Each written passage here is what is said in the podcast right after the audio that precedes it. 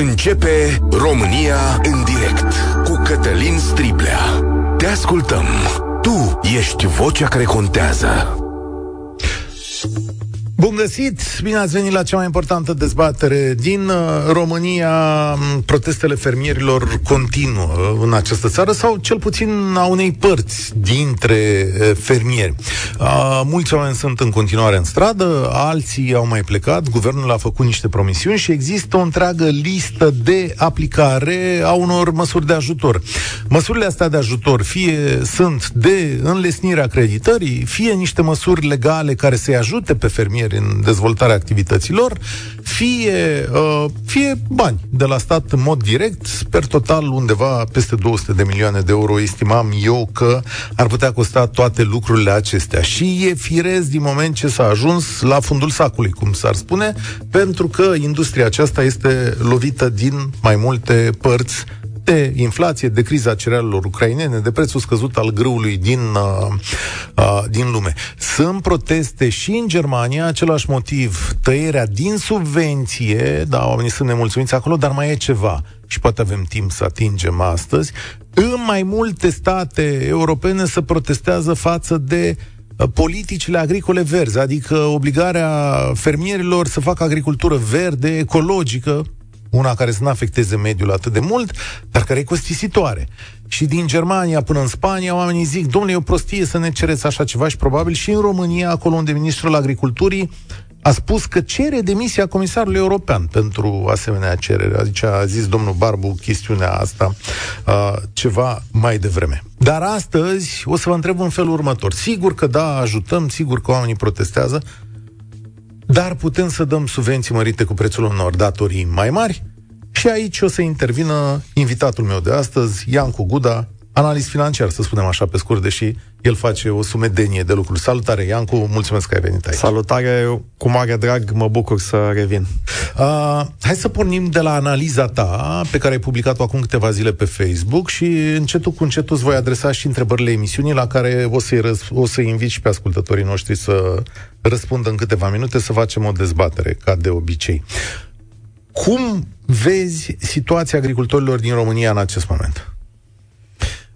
Financiar vorbind, 2023 a fost un an foarte greu, într-adevăr. Vremea neprielnică și faptul că au avut costuri de achiziție pentru inputuri, deci încășeminte, substanțe chimice, semințe uh, la, la un nivel foarte ridicat, pentru că apoi uh, să ajungă în ultimele luni uh, la prețuri de vânzare pentru cereale din ce în ce mai mici și sigur că o companie atunci când cumpără costuri de achiziție la, la, la costuri de achiziție foarte ridicate ridicate și vinde la prețuri foarte mici, are o situație financiară uh, complicată în acel an, dar niciodată nu te uiți la uh, o industrie, la o companie doar pe un an, ca să înțelegi de fapt cum evoluează. Uh, analiza se face pe minimum 5 ani. Tu uh, ai făcut una pe 4 sau 5 ani, da? Ai luat da. 2018-2022. Da, 5 ani cu tot cu 5 capetele. Ani, de fapt, da. Ce este ai constatat? Codul KN 0111, cultivare cereale și este unul din, uh, din cele mai profitabile sectoare de afaceri din România, Uh, profitul net a fluctuat între 12 și 20%. Este o cifră pe medie, într-adevăr. Am putea spune că fac unii profituri foarte mari și majoritatea profituri mai mici, dar uh, dacă ne uităm pe distribuție, 9 din 10 fermieri au făcut profit în această perioadă 2018-2022, cam de 3-4 ori mai mult decât media la nivel național.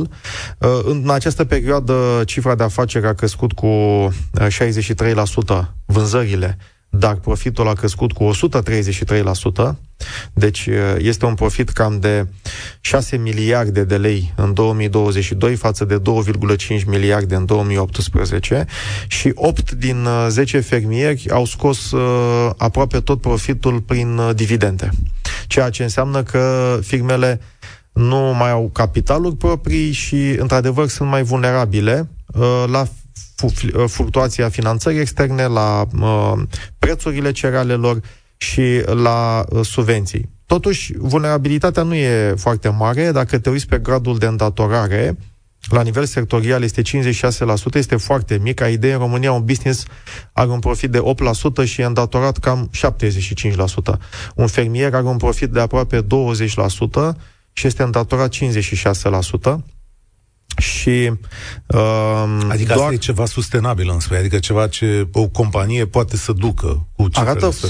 Da, arată foarte bine. Deci uh-huh. uh, cifrele acestea arată foarte bine pentru că a fost o perioadă foarte bună. Ce cred eu că nu este sustenabil este această mentalitate uh, de a uh, prelua, să zicem, uzufructul, adică profitul prin dividende când e vreme bună, când e recoltă bună, când e preț bun, când nu ai probleme, episoade temporare, cum este acesta din uh, Ucraina, care să știți că nu ne afectează doar pe noi în România și este o evoluție la nivel global. Chiar mă uit acum live la platforma uh, Trading Economics, e gratuită, aveți statistici gratuite. Mm-hmm. Uh, noi, economiștii, folosim aceste, aceste platforme să ne luăm datele. De exemplu, la porumb, prețul a scăzut la 446. Uh, anul trecut, pe vremea aceasta, era dublu, era 800 și au mai fost uh, încercări de a specula uh, această situație, pentru că unii au crezut că prețul la cereale o să rămână ca la începutul anului trecut la un nivel foarte sus și au acumulat stocuri și i-a lovit de două ori mai mult. De ce? Pentru că au și multe stocuri și prețurile au scăzut. Deci, stai așa, deci au scăzut prețurile pe toată piața și pe agricultorii români au prins cu cheltuielile cele mai mari. Uh, da, de, de aprovizionare în trecut și acum da. cu stocuri foarte mari care se vând da. la prețuri foarte mici. Gâul, la fel, a scăzut uh, la sub jumătate. Anul trecut maximul atins la început a fost 1200, acum este 597 și uh, cred că această încercare de a specula uh, fluctuațiile prețurilor uh, la începutul războiului uh, declanșat de Rusia în Ucraina, prețurile la cereale au explodat și au fost unii fermieri care nu au vrut să vândă, așteptând prețuri și mai mari. Uh-huh. Și acum când prețurile au scăzut, așteaptă subvenții de la stat. Este o normalitate până la un punct și se întâmplă. Sectorul agricol în Europa, în general, este un sector subvenționat. Uh, și în America. Și în America. Și în lume, în general. În, e comparabil, e la același nivel. Dar aici, Cătălin, știi care este diferența? Uh, și încerc să o exprim printr-un paralelism așa. Uh, toți studenții au dreptul să mănânce la cantină la prețuri ieftine, nu sunt viabile, cantinele sunt subvenționate de universitățile de care aparțin, ca să le poată oferi tuturor studenților dreptul la mâncare ieftină, că e greu să și gătești în cămin, n-ai unde și așa mai departe. Dar nu toți studenții primesc burse de merit decât cei cu rezultate foarte bune. Deci este o diferență pe care, din păcate, eu nu o mai văd în sectorul agricol, Uh, în ultimii 30 de ani, de fapt, n-am văzut-o niciodată, diferența dintre subvenționare și stimulare. Cred că este important pentru că dacă e să privim la nivel general uh, și sper să avem dezbateri și întrebări și intervenții și să încercăm împreună să găsim cea mai bună soluție pentru România, în general pentru sectorul agricol în particular, că nu e vorba de o măsură pentru X sau Y într-un moment punctual. Uh, cu siguranță facem ceva greșit. Mă uit în ultimii 30 de ani. Vreau să înțelegem pădurea, Cătălin. Apoi vedem copaci, apoi vedem în frunzele. În ultimii 30 de ani, uh, România plus Europa, de fapt în ultimii 10 ani, au investit 40 de miliarde de euro în agricultură, doar în această țară. Cum investești? Pentru că dacă dai doar subvenții, subvenții când e da. an agricol uh, prost cu secetă, și nu stimulezi fermierii să comaseze suprafețele, pentru că subvenții s-au dat și în afară. Dar e clar că noi le-am dat greșit. Adică, după 30 de ani, avem uh, cea mai puțină suprafață irigată, doar 10% din suprafața arabilă. România este înzestrată. Are din total suprafața țării uh, cea mai mare suprafață arabilă și un teren foarte fertil. Deosebirea dintre noi și Europa și țările dezvoltate este că noi avem cea mai mică productivitate pe hectar. Deși s-a, s-a mai îmbunătățit și în România, rămânem în continuare la cada Europei. La grâu și porumb, de exemplu, față de Franța și alte țări, suntem la chiar jumătate sau minus 60%. Depinde de ce, anumite tipuri de culturi. Deci este clar că dacă mă uit la, la această problemă a agriculturii românești, de foarte de sus și sper să putem să aprofundăm. Uh-huh. Uh, e clar că nu facem ceva bine.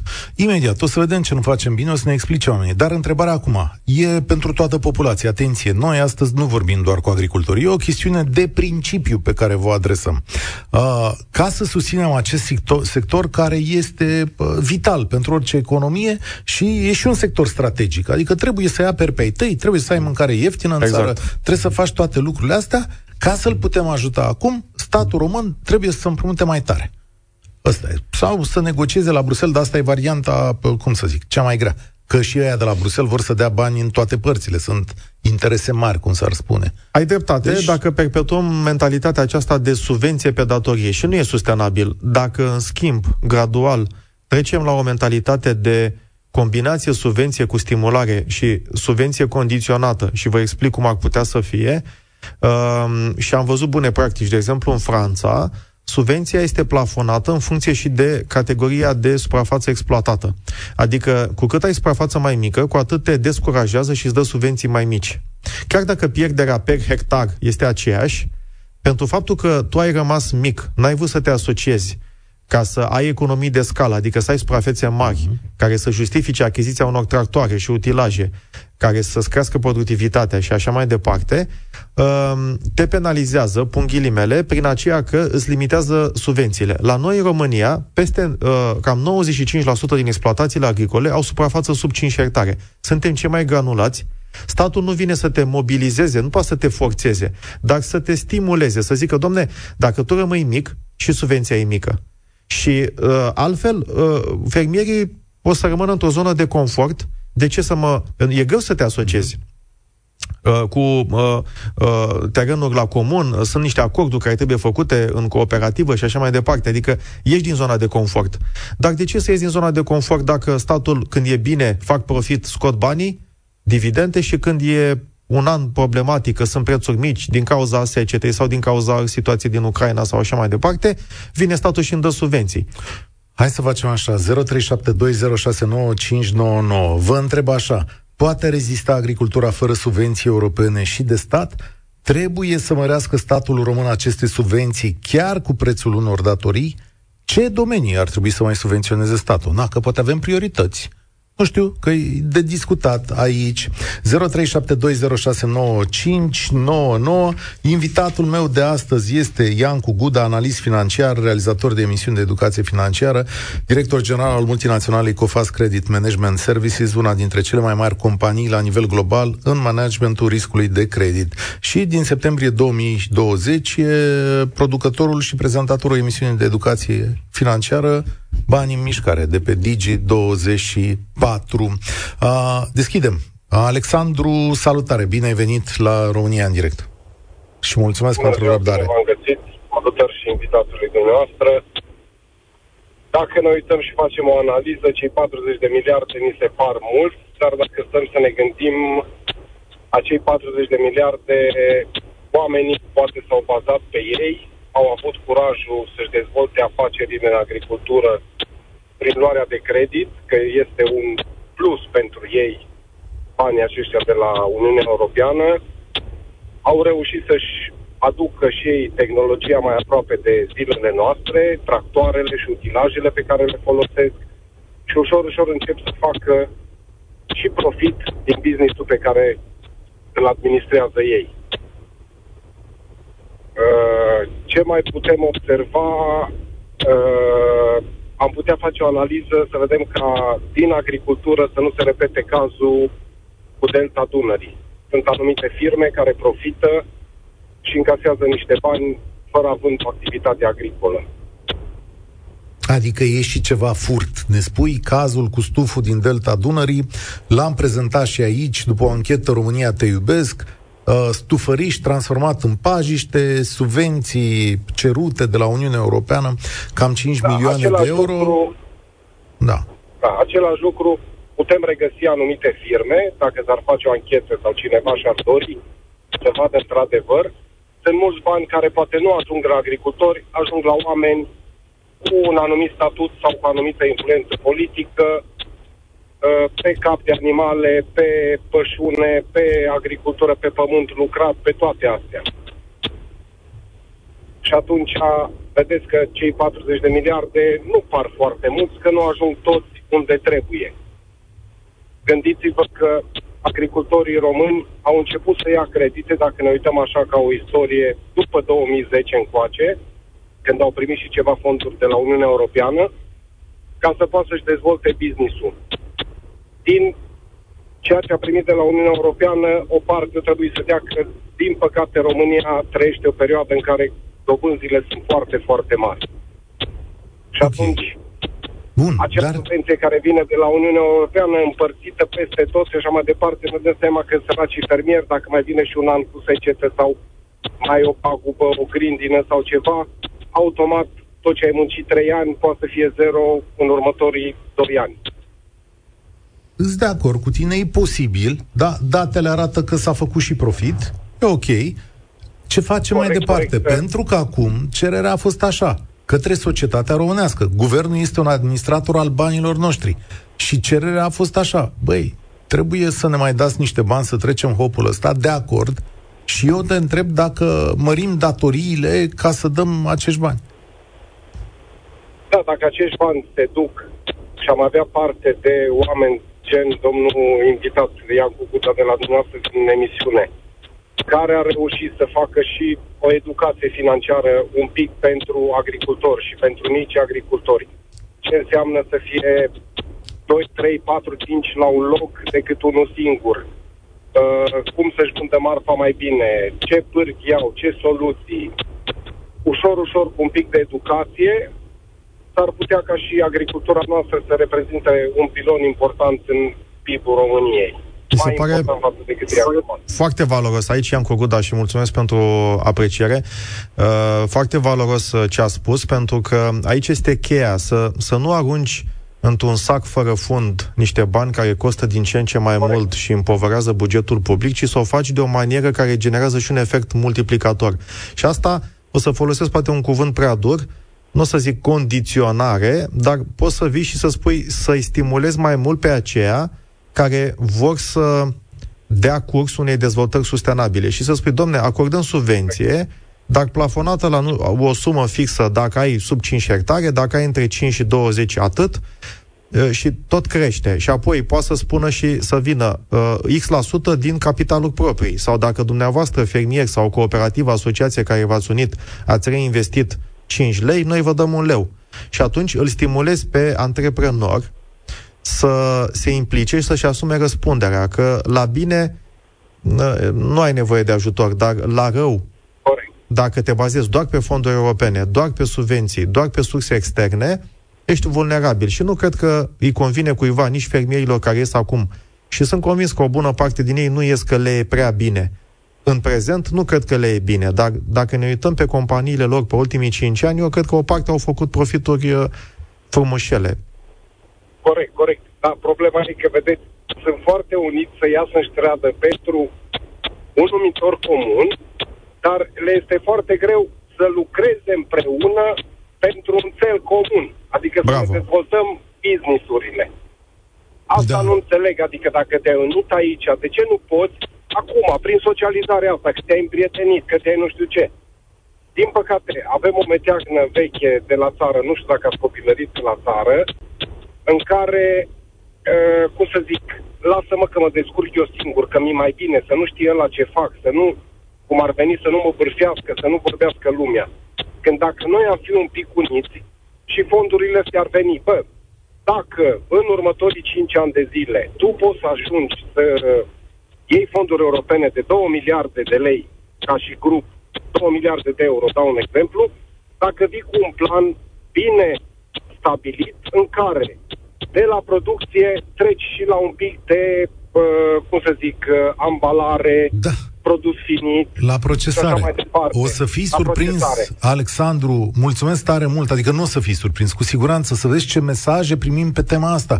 Adică oameni foarte deștepți care își dau seama că, de fapt, viitorul este să-ți faci linia de producție, să dezvolți producția, să vinzi produse finite, nu materie, nu materie primă. Da, că exportăm grâu, importăm cocă da. din Franța și nu avem valoare adăugată și invitatul uh, uh, Alexandru, nu, care a intervenit da. mai devreme, a pus punctul pe ei pe un aspect. Ne unim doar la greu?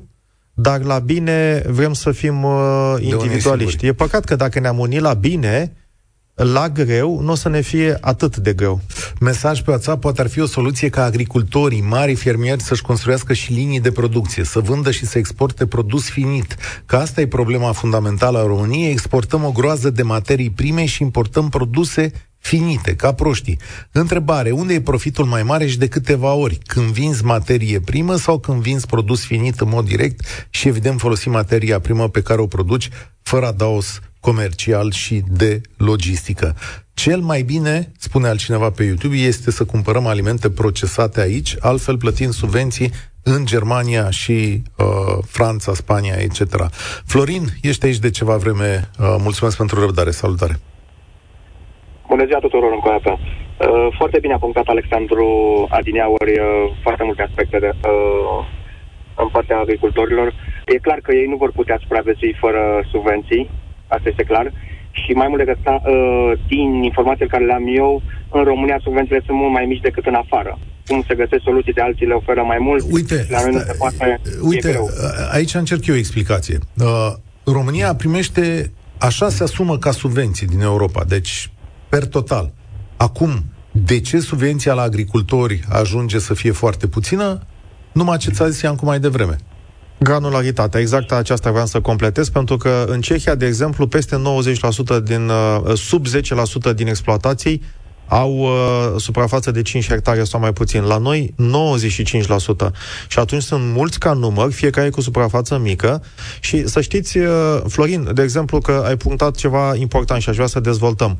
Uh, și banca dacă ești fermier și vrei să obții un credit, ești mai bancabil dacă ai o suprafață mai mare, pentru că e conștientă că ai șanse să fii mai eficient, productivitate mai bună și să duci un credit decât dacă ești mai un fermier mic. Aceeași logică și la subvenții. Corect. Ideea este în felul următor. Noi, eu din ce văd acum, noi mergem pe fentă cu, cu guvernanții noștri, pentru că noi acum ne chinim să scoatem din buzunarele aproape goale să găsim soluții pentru ceva care ei, ei au buzunarele pline în continuare. Mie mi-e ciudă că noi... Cine? Cine au buzunarele pline? Asta. Stai, stai. Uh, Cine au buzunarele? Guvernanții, guvernanții, guvernanții. Dar faptul pentru că ei nu au tăiat nimica din locurile unde se puteau tăia mulți bani care să rămână în altă direcție. De exemplu, nu s-au comasat uh, instituții, nu s-au comasat uh, secretari de stat. Nu, zilele trecute auzeam pe cineva, un politician, un politician care a zis că, băi, eu la Ministerul X aș putea să lucrez cu trei uh, secretari de stat. Ei acum sunt șase. Uh, la, nu știu ce, instituțiile statului. Toate instituțiile statului sunt pline, pline, pline, pline, pline, burdușite și nu s-a făcut nimica. Și noi acum încercăm să luăm, cum ați spus subiectul, că băi, le dăm sau nu le dăm, le dăm mai puțin, nu le dăm, uh, hai să vedem dacă le mai dăm, uh, cât să le dăm și cum să le dăm. Adică noi încercăm să dremuim banii ăștia puțini care sunt aici spre agricultură, dar nu ne uităm că de fapt noi, banii noștri mulți, sunt acolo care ei nu mai zic nimic, adică ne-au, ne-au, dat, ne-au dat subiecte, vrând nevrând, oamenii au problemele lor și e normal să aibă atitudinea asta. Dar ei nu au tăiat nimic de nicăieri, nimic, nimic, nimic, nimic. Florin, ai dreptate. Aș vrea să intervin aici scurt. Uh, cred că avem mulți uh, care doresc să intervină, dar ai dreptate că e frustrant să vezi atâta risipă în alte părți și vă dau doar două cifre. Da, salarii, salarii în sectorul public 120 de miliarde. O știre se discuta ieri în spațiu public. Uh, sunt multe primării la comune, sate mici, care se plâng că au salarii mici, deși fondul lor de salarii al angajaților din primărie reprezintă 85% din bugetul primăriei. Vor salarii mai mari, n-ai cum să le dai decât dacă ai venituri la primărie mai mari, adică fie faci ești competent și faci programe fonduri europene, fie da. cu investiții, fie crești taxele, dar nu e sustenabil. Și da, soluția ar fi să comaseze mai multe sate cu puțin locuitori, dar asta înseamnă că în loc de 10 primării ai una. Nici asta nu le convine. Adică vor să-și păstreze și jobul, postul de muncă, să aibă și salarii foarte mari. Și aici... Da, da, asta la nivel local, dar la nivel central, acolo sus, care acolo, cred că, din partea mea, toate toate uh, comisiile, toate, uh, uh, dacă cum se numesc, uh, de la societățile de stat, zi cum se numesc, co- uh, se numesc cumva... Consilii de administrație. Consilii, așa, consiliile de administrație. Da. Sunt toate pline de tot felul de dăștia. Oameni buni, să văd eu acolo de la guvernare. Și atunci, cred că și agricultorul aici, bă, ok, da, mă, uite, hai ca să mă descurc și cu atâta, fratele meu. Am, ambele tu, sunt importante. Și risipa trebuie redusă, dar asta nu înseamnă că dacă reducem risipa, putem risipi în altă parte, în sensul nu, că... Corect dăm subvenții pe bandă rulantă doar ca să-i mulțumim pe unii, Corect. pentru că eu vă zic un lucru. Am vorbit cu antreprenori din alte sectoare și îmi spuneau, domne, dar ce bine ar fi să fim și noi subvenționați, adică se uită cu jind uh, la ăștia și zic, mie nu convine, sunt în zootehnie, sunt în uh, construcții, sunt în IT. Mi-a convenit și mie să mă subvenționeze, că sunt niște probleme. că agricultura este grea, grea, grea de tot. De exemplu, eu nu cred că aș putea să o fac, că veni vorba și oamenii care și-au asumat riscuri mari, cum a zis și uh, Alexandru Adineaur, au făcut investiții și uite, chiar am văzut foarte multe utilaje noi, frumoase. Mamă, deci n-ai mai văzut tractoare de alea care zici, mamă, fratele meu, că rămân tăcând cu ele. În general, deci, să știți că dacă vă uitați la sectorul bancar, toate creditele date de toate băncile, tuturor companiilor, la sfârșitul lui 2023 sunt vreo 200 de miliarde, agricultura este subfinanțată, care doar 15, undeva la 6-7%, deși e peste aportul la PIB, că agricultura are contribuție de 4%, ce vreau să spun este că doar dividendele scoase de fermieri doar în ultimii 5 ani sunt 8 miliarde, deci e aproape jumătate de lei. De lei, da, 8 da. miliarde de lei, aproape cât uh, jumătate cât toate creditele date de toate băncile. Deci, iar acele tractoare și utilaje, să știți că majoritatea se iau cu fonduri garantate de FGCR, deci tot statul vine și garantează pentru ele sau pe fonduri europene. Sincer, uitându-mă uh, la fa- uh, o mențiune, dacă îmi permiteți, uitându-mă la faptul că uh, 8 din 10 fermieri au scos tot profitul în ultimii 5 ani, nu pe mi se pare că au riscat mare lucru, că mai mult au luat de la bănci, bănci care sunt garantate de fondul de garantare al, credi- al uh, creditelor orale, FGCR. Ideea, eu sunt, de fapt, asta e concluzia discuției. Eu consider că dacă statul român ar veni și aici, ok, uite, eu fac curățenie aici, tot ce depinde de mine, eu am fucurat, de aici încolo, eu vă zic în felul tot, nu mai pot să-ți dau 100 de euro pe hectar, nu știu, zic și eu o sumă ipotetică, ci uite, pot să dau 80, dar ți dau garantat pe ăștia și ți dau la timp. Și atunci eu cred că agricultorul a zis, da, bă, ok, mă lipsesc de a 20 de euro, pentru că văd că și tu ai făcut economii, au soluții. Și exact cum a zis, poate reușesc și cum se întâlnesc între ei, reușesc să facă să conlucreze și să facă ceva mai mare decât uh, fiecare bucățica lui, dar, dar cât timp? Există dezbinarea asta și în care statul zice, că ok, e treaba voastră, descurcați-vă, sau uite, vă dau și vouă firmituri și le arunc acum la fiecare ajuns, le dă de toate. Și bă, le-ar da și cred că și pe Dumnezeu le-ar aduce acum. Numai să fie liniște, ca ei să facă în continuare tot ce au făcut ei până acum. Florin, ai făcut, apel, ai făcut apel la un principiu esențial pentru un business bun, uh, predictibilitate. Eu mai completez cu ceva, responsabilitate. Că dacă fermierul și antreprenorul în general uh, are predictibilitate cu subvențiile, dar nu-și asumă și el o implicare, o responsabilitate să-și reinvestească profitul, una fără alta nu cred că merge. A, 0372069599 Florin, mulțumesc. Multă lume întreabă pe WhatsApp și pe mesaje, dar cum se face dacă agricultorii lucrează acum cu prețuri mici, că prețurile la uh, produsele finite din magazin sunt atât de mari? Poate o să ne răspundă cineva, că e și acolo un lanț de procesare pe care multă lume nu-l înțelege. Adică o... Eu am o explicație și, într-adevăr, pare, te uiți la carne, lapte, da. care, până la urmă, acele animale, porci, bovine, uh, s-au hrănit cu niște cereale și în zootehnie costul principal este acela al energiei, care a scăzut, și al cerealelor, hrana pentru animale, care da, a, scăzut, scăzut și acesta. Da. Uh, și acolo a fost speculă. Adică ajunseseră prețurile atât de mari anul trecut la început, început pe hrană de animale, încât s-au suprastocat. Că dacă te uiți la situațiile lor financiare, au stocuri foarte mari sau au avut stocuri foarte mari. Și cine face specula pe lanțul ăsta, ca să înțelegem și noi? Păi, dacă ești în zootehnie și crești animale și ai văzut că ți-au crescut foarte mult prețurile la cereale, ți-e frică de o creștere și mai mare în viitor a prețurilor la cereale, așa cum unii fermieri au speculat și au vrut să facă profit și mai mare și să nu mai vândă cerealele, să le stocheze, să le depoziteze uh-huh. și să le vândă la prețuri și mai mari. Problema că prețul a scăzut, cei din zootehnie au cumpărat inputuri, deci cereale la prețuri mari și stocurile, aprovizionările erau la prețuri mari iar uh, cei din uh, uh, cultivare cereale, deci fermierii, uh, acum au stocuri uh, care se vând la prețuri uh, foarte mici. Uh, este o tentativă de protecție care poate să iasă din zona normalului atunci când devii foarte agresiv uh, pe speculă. Și asta te poate lovi foarte uh, negativ sau poți să faci un supraprofit. Doar că fie că e una, fie că e alta, trebuie să ți le asumi. Adică asta e antreprenoriatul. Până la urmă, dacă vrei garanție, stai salariat, Știi că dacă ți-ai făcut treaba conform fișei postului, ai rezultate ok, ți-a luat banii. Da. Vrei să riști? Ok, poate să-ți iasă, poate să nu-ți iasă, vrei să riști și mai mult, adică să speculezi, trebuie să existe și o implicare a ta, o responsabilitate. Gabriel spune așa că o altă problemă cu subvențiile din agricultură este că se oferă aceste subvenții și PNV, doar pentru simplu motiv că omul este proprietar al unor animale sau terenuri, fără să le exploateze sau să obțină profit sub formă legală. Pentru că fiecare cunoaște pe cineva și se evită verificările de rigoare. Andrei, salutare, bine ai venit la România direct. Salut, bună ziua. Inginer uh, piscicol de profesie și vreau să, să spun că domeniul nostru chiar nu este subvenționat cu nimic. Așa este. Cu niciun leu. Cu niciun leu. Deci în România și chiar aveți o problemă, Bulgaria, concurența de la graniță primește subvenție. A fost situația cu cormoranii da, și... Bulgaria, Ungaria. Uh-huh. Deci vine pește din Ungaria cu mult sub prețul care putem, uh-huh. putem duce noi. Și pe lângă asta mai fi și problema cu niște legi în România cu braconajul, că Asta și cum priviți? Pentru că dădeam exemplu unui antreprenor care e din alt sector, sunteți toți în agricultură, dar pe ramura aceasta de piscicultură, și cum priviți așa când vă uitați la ceilalți pe cultivare cereale care au fost uh, privilegiați? Din punctul meu de vedere, 30 de ani, mereu li s-au dat subvenții foarte mari și știu, cunosc situația în piscicultură, că nu aveți deloc uh, subvenții și concurența dumneavoastră de la graniță Uh, de exemplu, când a fost situația cu cormoranii, chiar au fost uh, uh, subvenționați. Vi se pare da, just sau cum vedeți? Cu, cu cormoranii nici nu mai spunem, că la noi nici nu ne dă voie măcar să împușcăm. Da.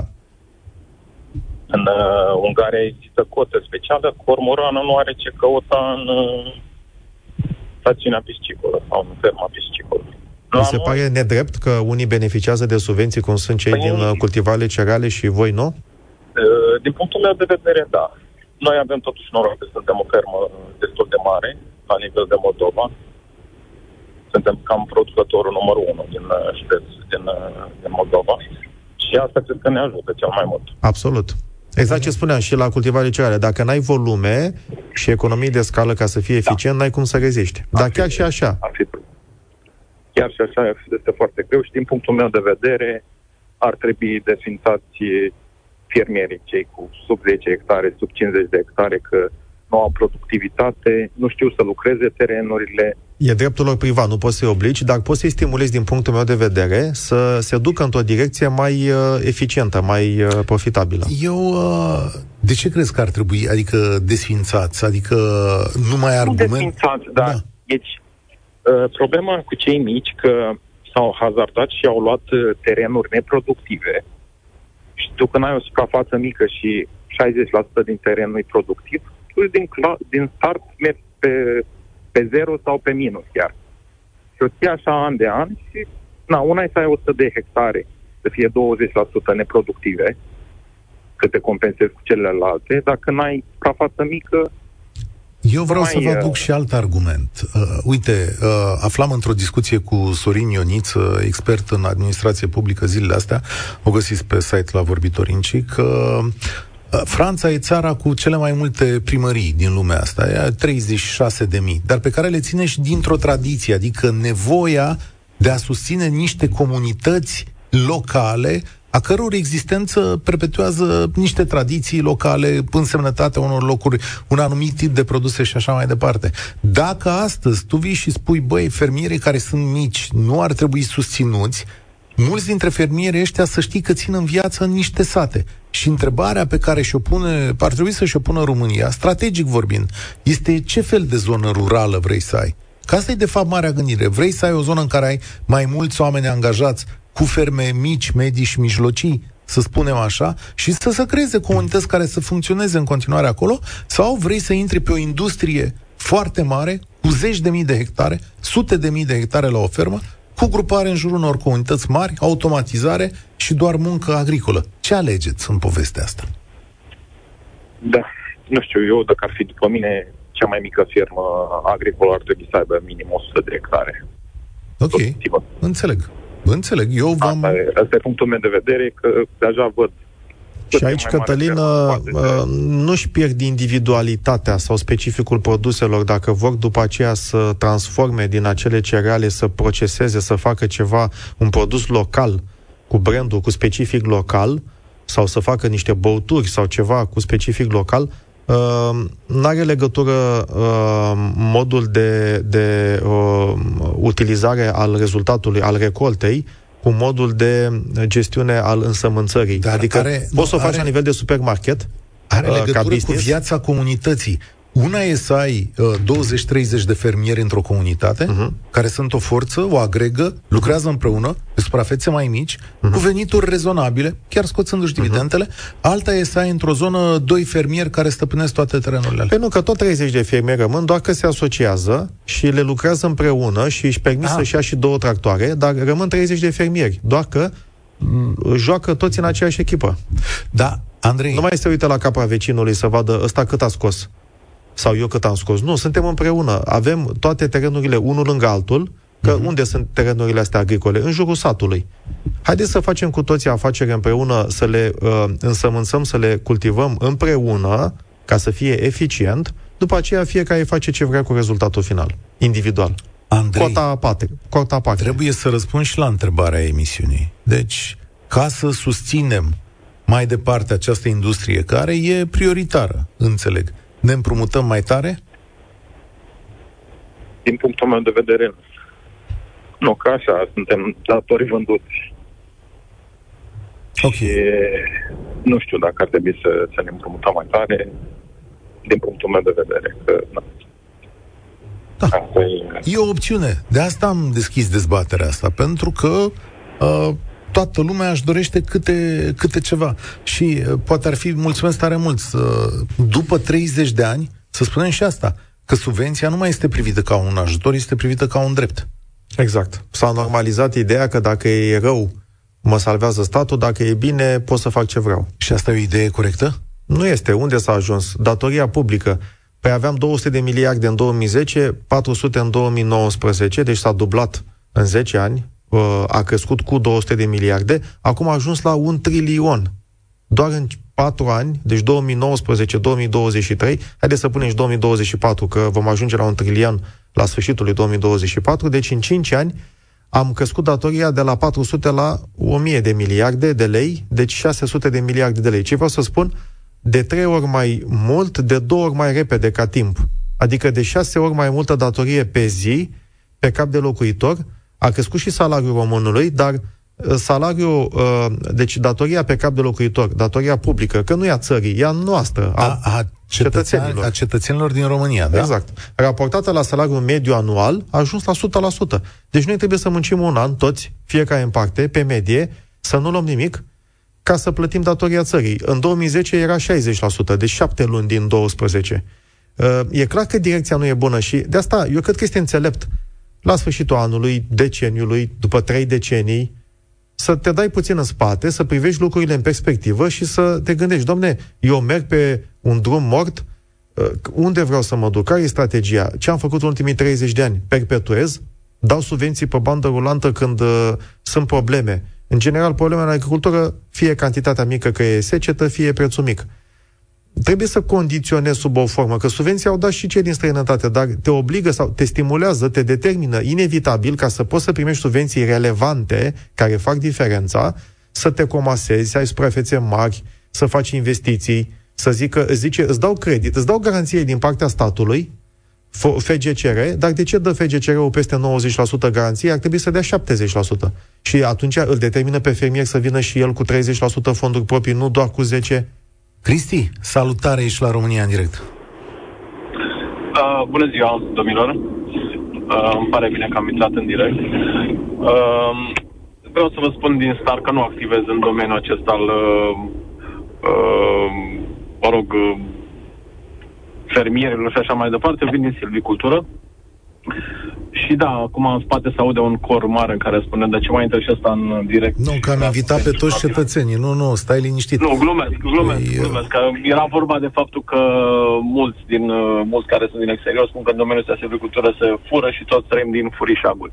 Nu. Suntem și oameni foarte serioși cu firme vechi în uh, domeniu și care încercăm să supraviețuim în contextul ăsta și ca idee, noi de când am apucat la business sau undeva acum 15 ani, prețul materialului nostru s-a dublat în anumite condiții, s-a și triplat. Ce vreau să spun prin asta e că baza ta, dacă în acum 15 ani vrea să te apuci de un business cu 100 de lei, acum să 300 de lei ca să faci același lucru și tot cu banii ăștia trebuie să vii de acasă.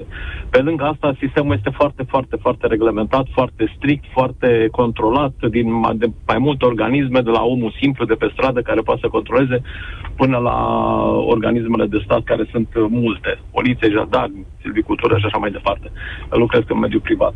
Ce vreau să spun prin asta e că cu toate greutățile astea care sunt an de an și sunt foarte imprevizibile, supraviețuim fără nicio subvenție, uh, bineînțeles, și uh, toată structura asta de business trebuie să o faci tu la început de an, la trei luni, la jumătate de an sau la sfârșit de an și așa mai departe și să-ți direcționezi Uh, banii pe care ai la dispoziție astfel încât să supraviețuiești, mai ales când în sistemul acesta, uh, uh, dacă un fermier, de exemplu, lucrează pe un an de zile pământul în diferite etape, aici trebuie să se restrânge activitatea ta undeva la 9-10 luni, pentru că, după cum se știe, lemnul nu se taie de la 1 ianuarie până la 31 decembrie, este restricționat în anumite momente, iar tu, business-ul trebuie să ți-l concentrezi pe acele luni, iar banii tăi pe care îi faci și cu care vii trebuie să îi canalizezi mult mai conștient în, acele, în acea perioadă. Ce vreau să spun prin asta e că sunt momente în care achiziția ta față de vânzarea ta o depășește și ai nevoie de un uh, cash flow, de bani pe care trebuie să-i aduci în uh, Cristi, uh, să cumperi acel, uh, acel material. Stai o secundă cu mine, luăm un minut de publicitate, că nici aici nu sunt subvenții, și ne întoarcem cu discuția imediat. România în direct. Cătălin Striblea la Europa FM. Sunt astăzi cu Iancu Guda și v-am întrebat dacă ne putem îndatora și mai mult să plătim subvenții și dacă agricultura este o prioritate ca să ia aceste subvenții. Atenție, gândindu-ne și la subvențiile din alte sectoare. Iar la telefon era Cristi, silvicultor, care spunea, domnule, rezistăm fără subvenții. Dar ți-ar prinde bine, nu? Da, mi-ar prinde bine, mai ales în, așa cum spuneam, în anumită perioadă, în anumită perioadă anului. Tot ce putem face e să ne rugăm cu ghilimele de rigoare de băncile cu care ne ajută și care sunt în spate, astfel încât să obținem o dobândă mai bună într-o anumită perioadă sau să ne crediteze sau la furnizor să ne mai amâne cu plățile. Ce vreau să spun este că acest domeniu nu este absolut deloc subvenționat. Uh, baza ta, uh, pe care, uh, banii pe care îi foloseai acum 10-15 ani aici s-au triplat, așa cum am spus, și trebuie să fii foarte atent la cheltuieli, nu mai zic de energie și de tot ce a fost, mai ales acum cu 2 ani. Uh, calitatea umană a plecat și ai nevoie de personal calificat pe care nu-l mai găsești. Probleme sunt și în sectorul acesta, cum probabil sunt și în alte sectoare. Noi nu beneficiem de absolut nicio subvenție, poate chiar din potrivă, așa cum spuneam, cum suntem catalogați și controlați și așa mai departe. Uh, revenind la problema dumneavoastră de astăzi, consider că nu ar mai trebui subvenționat mai mult. Eu nu spun că trebuie o subvenție, mai ales că vorbim de mâncare, vorbim de un lucru necesar pentru, pentru toată populația, dar uh, Uh, am citit articolul domnului uh, Guda și mi-a plăcut foarte mult ideea de stimulare, ideea de a nu mai da bani, cum, cred că nici la uh, fermieri și cum nici în alte sectoare nu ar mai trebui doar bani, că trebuie să dați bani. Cristi, mulțumesc la aici, cu... Iancu, și aș vrea să te întreb ceva. Uh, pentru că ai pus punctul pe ei pe responsabilitate, implicare, se creează această um, lipsă de, de justețe, deci e nedrept ca unii să, să beneficieze și alții nu, deși provocările sunt uh, multiple în multe sectoare, se creează precedente periculoase. Ai spus că lucrezi cu băncile, uh, care sunt convins că te analizează periodic uh, compania, cifrele, uh, aveți și covenanturi, acele condiții la credite, uh, ceea ce va determinat probabil să și reinvestiți, nu? Cât din profit ați reinvestit în ultimii ani? Aveți o cifră așa pe ultimii 3-5 ani? Uh, nu am neapărat o, o cifră exactă, ca să spun așa, dar în fiecare an am reinvestit. Poate mai puțin anul trecut, mai puțin spre deloc, pentru că fiind acea nebunie cu partea de electricitate și așa mai departe, în care la noi s-au dus la un moment dat la 100 și ceva la sută uh-huh. față de ce consumam, a trebuit să, prin investiție proprie, iarăși că vorbim, a trebuit să ne punem panouri solare uh-huh. cu ajutorul băncii. Uh, dar anul trecut investițiile au fost foarte mici față de alți ani. Am investit în tehnologie, am investit în... Uh, dar anul trecut au fost foarte mici, tocmai din uh, principiul uh-huh. ăsta că nu știam ce se va întâmpla și am uh, renunțat la investit pentru a ține o, uh, o, o, o pernă de aer, ca să zic uh-huh. așa, să vedem mai departe cum uh-huh. vor evolua lucrurile. Dar da. an de an reinvestim. Asta, sub o formă sau alta, va determina... Exact, sub o formă sau alta. Exact, va determina să vă asumați, să vă implicați, să reinvestiți ca să aveți o reziliență mai mare. De aceea, Bine probabil și rezistați în ciuda provocărilor. Vă mai recomand ceva, pentru că spuneați de dobânzi. Știți programul de la Fondul Național de Garantare Credite IMM, care subvenționează dobânda uh, în uh, primele 12 luni, chiar e plătită integral. Să verificați ca să vă optimizați și costurile, ca sugestie, și da, exact aceasta este situația și uh, acolo încercam să ajung. Nu e drept, uh, Cătălin, să dai subvenții unora, altora nu, și acolo unde dai subvenții să nu condiționezi dacă, cu o formă să creezi un bumerang, să se și întoarcă înapoi. Astăzi, dacă astăzi nu subvenționezi la niveluri înalte, în Europa dărâm această ramură. Uh, și să spunem Cum asta, o faci? Că... Aici e diferența. Păi, nu să nu o mai faci. Cum nu știu o faci? cum o faci, uh, dar trebuie fă... Asta a fost o încercare și uh, probabil că pe anii viitori să vor mai face încercări și nu uitați că intră și Ucraina. Și Ucraina la un moment dat va vrea din banii ăștia despre care noi credem astăzi că sunt bani meritați da, Ucraina, de... ca să Ucraina, ca să ia, trebuie să se alinieze la standardele europene și... Se aliniază. Atunci... Se aliniază pentru că are putere foarte da, mare. Se, alini... se aliniază, nu-i problemă. Da, adică ți Momentan nu că... este aliniată și este o da. formă de concurență neloială, într-adevăr, că vin cu niște cereale care au niște inputuri care nu corespund uh, da, și să știți că nu numai, pe partea de, nu numai pe partea de cereale, revin un pic la sectorul lemnului, să știți că și pe partea de lemn a afectat foarte mult uh-huh. în condițiile în care uh, piața europeană este cumva reglementată la nivelul materialului lemnos și ce pot să zic un plus de România acum câțiva ani a limitat sau a eliminat uh, exportul de buștean brut, măcar mhm. sub o anumită formă trebuie să-l dai mai departe, iar uh, Ucraina n-a făcut acest lucru, iar plus de asta veneau cu niște prețuri de dumping la materialele noastre, pentru că, nu, se știe că și corupția acolo totuși la un, anima, la un anumit nivel și îți cerau numai uh, niște simple formalități, tu să vii cu banii și atâta tot, ceea ce totuși în Europa nu se mai întâmplă și nu se mai întâmplă chiar nici în România de foarte mult timp. Uh-huh. Deci și aici, pe partea de materiale luăm și pe partea de cereale și probabil mai sunt și alte domenii în care totuși ei trebuie să alinieze la anumite standarde pentru că totuși o nu se mai poate chiar așa. O să-i obligăm, cum ar fi, dacă vor în Europa, da, dacă pentru vor că în, bineînțeles. Acum bineînțeles, suntem și noi putere. Da, sigur că da. Mulțumesc tare mult, Cristi. Știți ce aș vrea? Aș vrea să sune un agricultor să ne explice, apropo de declarația de astăzi a domnului Barbu că cere demisia Comisarului European, să ne explice ce înseamnă regulile astea de verde pe care le-au băgat, adică cum vă afectează regulile astea de agricultură ecologică de este uh, freamăt în toată Europa, adică germanii protestează și pentru chestiunea asta, spaniolii la fel, olandezii la fel au nemulțumiri legate de aceste chestiuni de, uh, de verde, de agricultură verde, care le dau afacerile oamenilor peste cap. Ce înseamnă pentru voi asta? Dan, salutare, ești la România în direct. Uh, bună ziua, domnule Cătălin, și uh, invitațiilor dumneavoastră care uh, vreau să... Nu știu, am atâtea de multe de zis că nu știu cu ce să încep. luați încet, cu ce vă doare uh, cel mai tare? Eu nu sunt agricultor, nu sunt în agricultură, nu am nicio specializare pe tema asta, dar am o specializare pe management. Hmm. Și vreau să vă zic că totul pornește de aici. În momentul în care, cum a spus și antelocutorul dumneavoastră înainte, domnul Florin, și uh, domnul Cristi dinainte, Totul pornește de la management și de la cheltuieli. În momentul în care domnul Florin a spus, bun, creștem taxe, creștem acolo, facem acolo, dar tu ca stat nu faci nimic din aparatul tău de bugetar, din care poți să elimini cel puțin 50% pentru că nu își aduci, nu, nu văd nicio rost acolo. Deci... 50% uh, este exagerat, dar sunt uh, nu e componente de risipă. De exemplu, de exemplu, în Suceava, vă spun eu, în anul 1989, primăria funcționa cu 100 de angajați și aveam 108.000 de locuitori. Acum avem 76.000 de locuitori și funcționează aproximativ 1300. Nu știu, poate cifra nu e reală. Da, dar la 1300 uh, trebuie să vedeți ce au băgat în chestiunea asta 1300 de salariați, că s-ar putea să fie niște servicii. Rude au băgat, rude, vă spun sigur. E mai complicat, că nu toată lumea face deci, serviciu administrativ. Afară, poate aveți societatea uh, de apă băgată acolo, poate aveți societatea de gunoi. Uh, nu o luați așa, că dacă o iau la București și spun că sunt câteva zeci de mii, Uh, să știți că în primăria capitalei lucrează, în primărie, la Nicușor Dan, acolo lucrează vreo mie de oameni. Acum că sunt mulți, că puțini... Eu am înțeles că șapte mii în toți, nu primăria capitalei Nu. generală. În Nu. toate primările din București, 7.000. În primării Cât- s-ar putea cât să fie funcționari la, sunt în la... primăria din Berlin, domnul Cătălin? Da, depinde ce... 280. Da, depinde unde sunt restul activităților.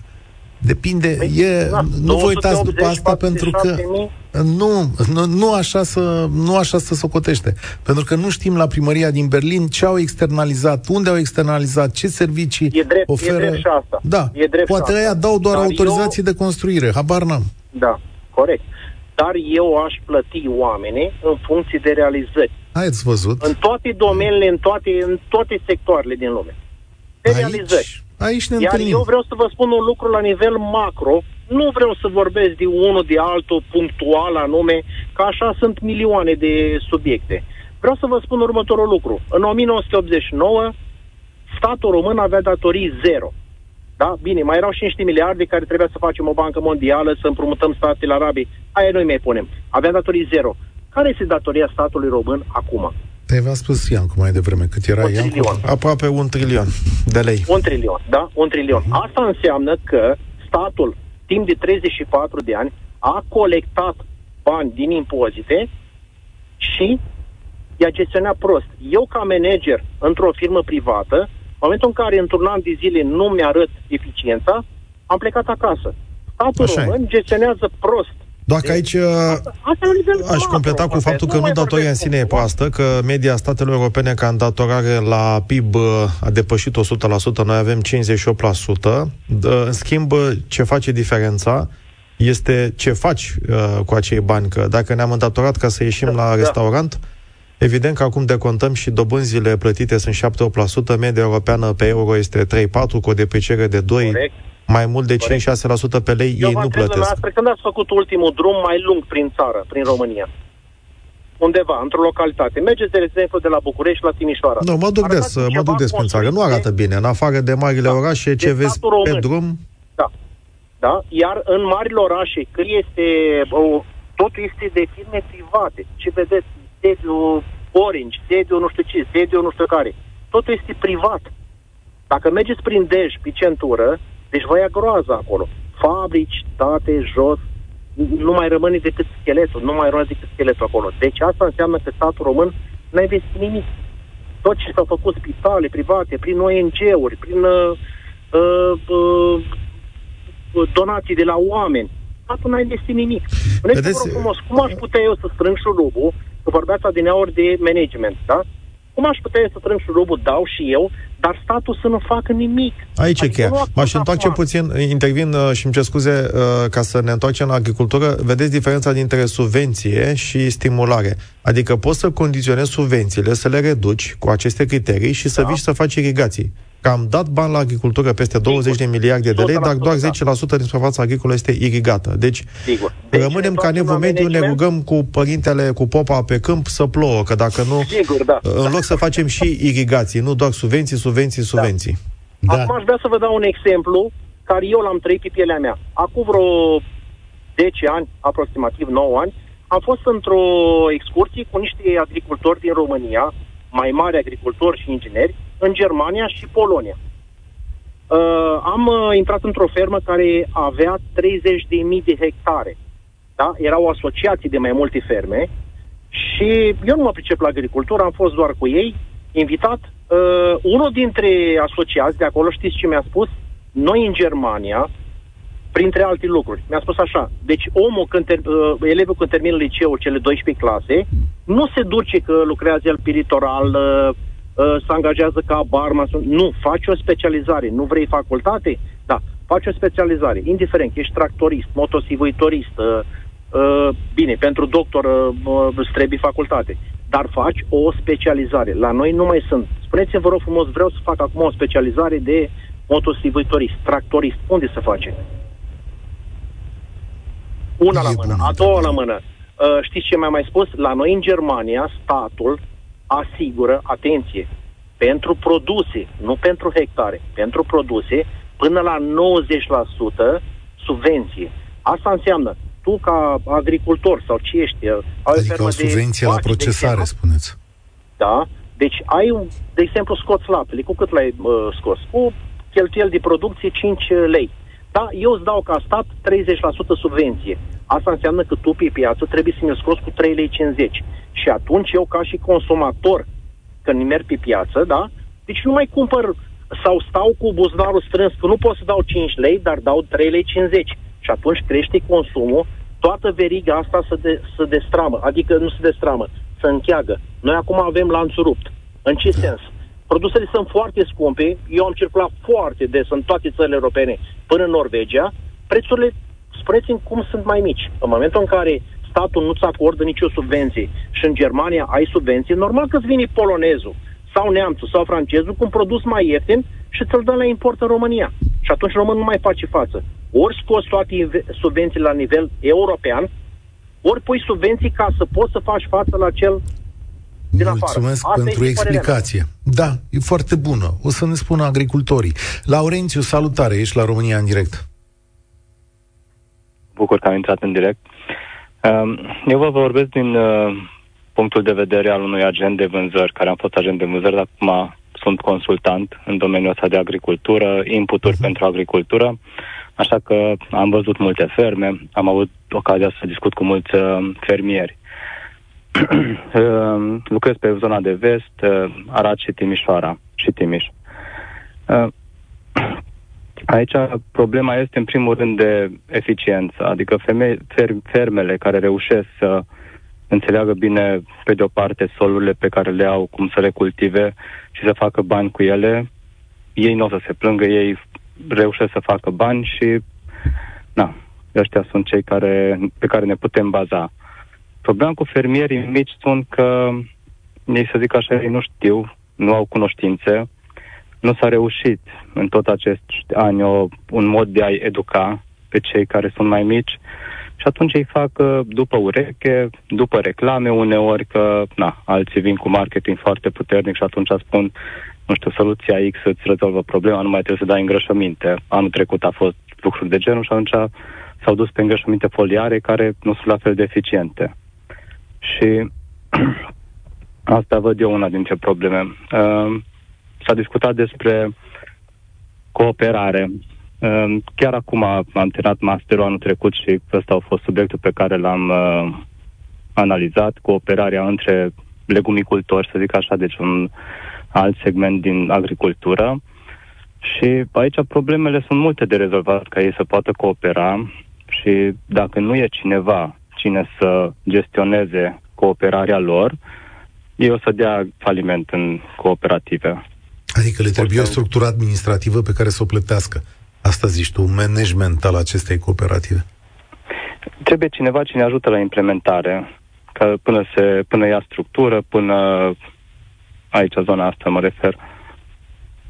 Da, normal, dacă fiecare fermier are un reprezentant și se formează un shareholder agreement, un acord de uh, parteneriat în care se stabilește de la bun început cine, cum se iau deciziile, de management și e un plan, uh, un buget uh, aprobat uh, cu niște reguli foarte clare și cu niște clauze pentru deblocare atunci când apar situații de blocaj, cred că se pot rezolva, dar profesionalizarea în general a fermierului și preponderență în special a celui mic în sensul care exploatează suprafețe mici, într-adevăr este o problemă și este și o statistică la Eurostat, nu mai țin minte procentul, dar la fel eram la coada uh, clasamentului față de alte țări europene din perspectiva trainingurilor și specializărilor care se fac în agricultură. Uh-huh. Mulți fac din auzite de la bunicul, de la tata, de la vecinul, învață meserie pe teren, cu lopata în mână, uh-huh. cu tractorul, deși n-au un permis sau nu știu cum să gestioneze toate lucrurile acestea și n-au un specialist, uh,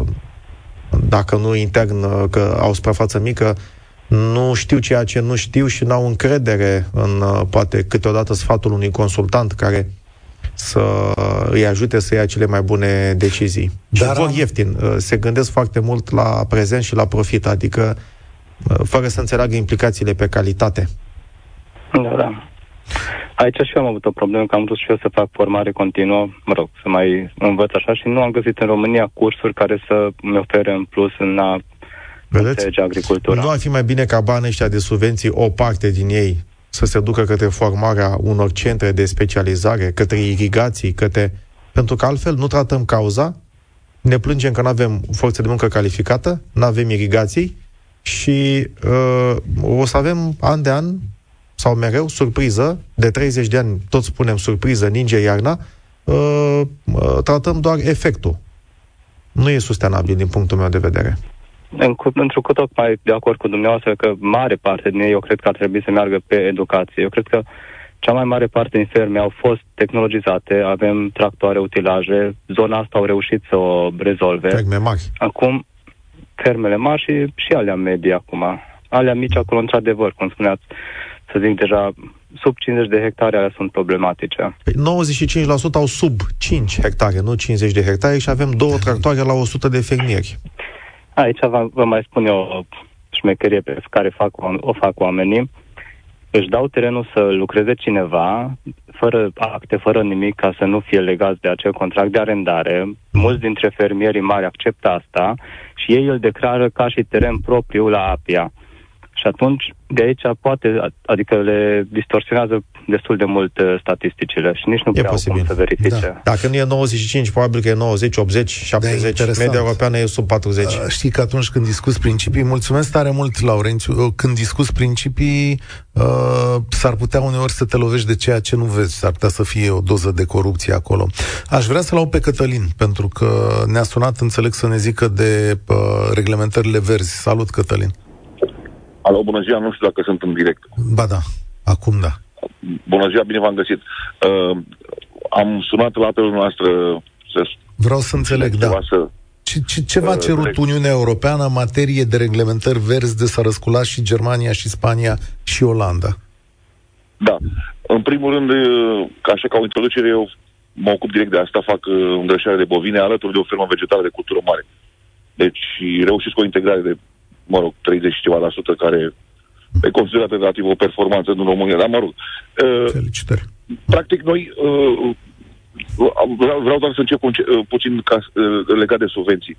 Uh, subvențiile nu sunt uh, un drept. Noi ne-am obișnuit cu ele și de asta e destul de mare uh, intensitatea protestelor, pentru că ne-am obișnuit să fie un drept nu sunt un drept, într-adevăr, sunt o corecție de piață, mă rog, începută de, de Franța, Germania, uh-huh. dar sunt uh, necesare pentru că agricultura în Europa este puternic reglementată.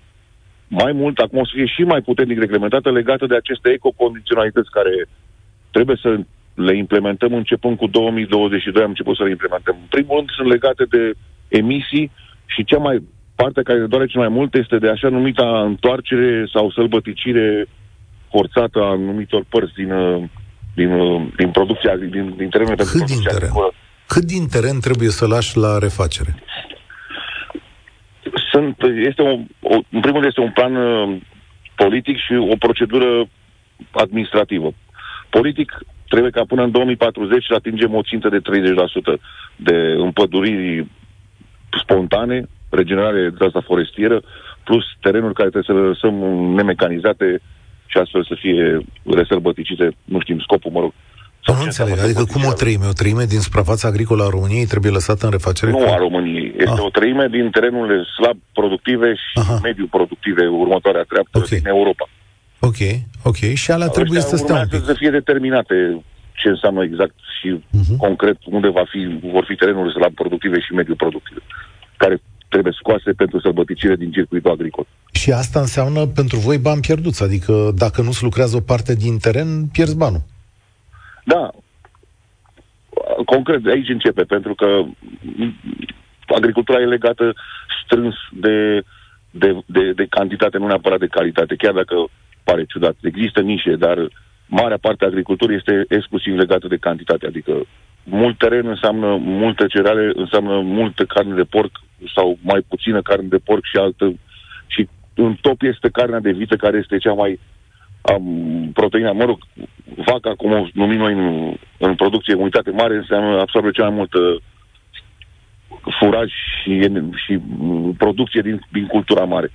Asta s-a întâmplat în Olanda pentru că îi obligă să reducă efectivul de, de animale mari, de vite, pentru carne și lapte, pentru păi... amprenta de gaz metan, mă rog, nu știu, și concret la ei. Adică știm, este... ce râde lumea, ce râde lumea, adică zice, doamne, cum adică poluează vacile? Da, avem chestia asta că vacile sunt printre cei mai mari poluatori de pe planetă, nu? Da. Ia. Vedeți, este, este extras puțin din context. Știu. Într-adevăr, există componenta asta de poluare prin, prin uh, metan, prin, mă rog, degajul de metan, dar vaca e considerată poluantă pentru că închide foarte multă uh, producție. Adică este necesar o grămadă de alt teren agricol să produci furaje de o calitate proteică înaltă, uh, gen lucernă, funețuri și așa mai departe, care Dacă- să susțină creșterea. Dacă acest lucru s-ar întâmpla, adică ați fi obligat să renunțați la o parte din teren, cam care e impactul asupra afacerii tale? Ai te-ai gândit vreodată? Păi va fi o diminuare a, a cifrei de afaceri. Nu- Nu știu impactul în sine. Vom continua să existăm, dar cu o amprentă mai mică, așa să zicem. Adică noi, cu niște nișe care destul de greu pentru noi treaba asta, pentru că fiecare e calibrat în felul ăsta. Adică ai un necesar de ai o, ai o capacitate de, de, de a lucra terenul care se definește în număr de tractoare într-un fel uh, concepute să facă anumite lucruri, pentru că nu e ceva general. E, oricând te reduci, începi să ai uh, un surplus de capacitate, adică nu știu cum se numește în, uh, în business asta, active care nu se mișcă, adică asta e o problemă. Și de aici vor fi un, anumite uh, din- întreprinderi care oricum depind foarte mult de, de rulaj, uh, nu le va fi valabil, vor intra în- pe, pe deficit destul de mare. Subvenția este inventată și în America, să știți, a fost Da, inventată da, în am America. de spus. Așa am început emisiunea și am spus că Ame- America dau, dă cam aceiași bani în fiecare an. Adică Europa dă 38 de miliarde de euro și America 36 de miliarde de euro. Problema Da, este într-adevăr, cum, America- de dolari, scuze. Uh, în America este concepută altfel și ar trebui să nu neapărat să împrumutăm tot modelul, dar anumite părți din model. America are anumite programe de intensitate, în sensul că subvenționează tona produsă, adică cu cât produci mai multe tone de X, unde consideră America că trebuie să fie, mă rog, puternică, se, efectiv, se, se, a, a, acea direcție are o mare intensitate din partea... Adică de- premiază performanța. Mulțumesc tare mult, Cătălin. De fapt, uh, cam asta, cam spre concluzia asta ne îndreptăm, că undeva se premiază performanța, dar trag uh, ideea, trag și ideea că fără subvenție în acest moment uh, distrugem acest sector. Aici e diferența. Stimulăm performanța, subvenționăm imprevizibilul. Pentru că atunci când sunt factori care exced uh, zonele tale de influență, gândiți-vă COVID uh, Horeca. Ce puteau să facă oamenii cu restaurante, au pus lacăt pe ușe, în moluri, nu mai aveau zero venituri. Cum să reziste, să-și păstreze oamenii, să achite furnizorii? A venit statul și a subvenționat 20% din scăderea cifrei de afaceri, ca să-i Nu e repună. similar? Uh, Vreau să spun că dacă apar factori care exced puterea ta de control, că nici războiul, nici vremea proastă, din păcate, în lipsa irigațiilor, că suntem ca nevul mediu, spuneam, uh, ne rugăm la Doamne, Doamne, uh, să avem an bun, uh, atunci când nu uh, este imprevizibil, se poate pune problema de subvenție ca să îți acopere uh, profitul nerealizat din cauza asta. Uh, Pesta porcină, la fel. Ce vin au uh, oamenii care își pierd efectivul de animale, dar cum o faci? De ce în Spania o parte din subvenție la pesta porcină era acoperirea costului și profitul nu-l dădeau pur și simplu să faci ce vrei tu cu el. Te subvenționau, dar de fapt te stimulau să folosești acel excedent care ți acoperea costul de uh, animalului sacrificat uh, și excedentul era direcționat către uh, crearea unor uh, maternități. Pentru că în România avem cele mai puține scroafe. Deci- Și dacă mor porcii, nu punem altceva în locul lor, dar cum? Cu niște subvenții care te obligă, te condiționează. Nu e tu banii de subvenție acasă și faci ce vrei cu ei, Discuția... să pui în loc. Iancu Guda, îți mulțumesc și ajung așa la următoarea concluzie, că de fapt discuția asta începe și s-ar putea să fie mai greu în anii următori din două motive. Odată că Ucraina e aici să nu plece și doi la mână că se introduc aceste reglementări verzi care ne vor afecta pe toți. Și că economia României va suferi un stres, adică partea asta de agricultură, un stres masiv din această zonă și că noi trebuie să ne pregătim pentru Toate sectoarele, decarbonizarea, deci go green, să mergem uh, pe energie verde, uh, demografic și deglobalizarea, cei 3D, uh, uh, care sunt uh, trenduri structurale ce schimbă lumea în următorul deceniu, ne vor afecta și sub uh, uh, în special, cresc costurile. Deci presiuni pe inflație și dobânzi ridicate. Țineți minte asta, ați auzit aici la România în direct. Ian Cuguda, mulțumesc încă o dată. Mulțumesc și uh, Ne auzim și mâine, chit că e zi liberă. Ce interesant, e zi liberă iarăși în România. Spor la treabă. Participă și tu, România în direct, de luni până vineri, de la ora 13 și 15.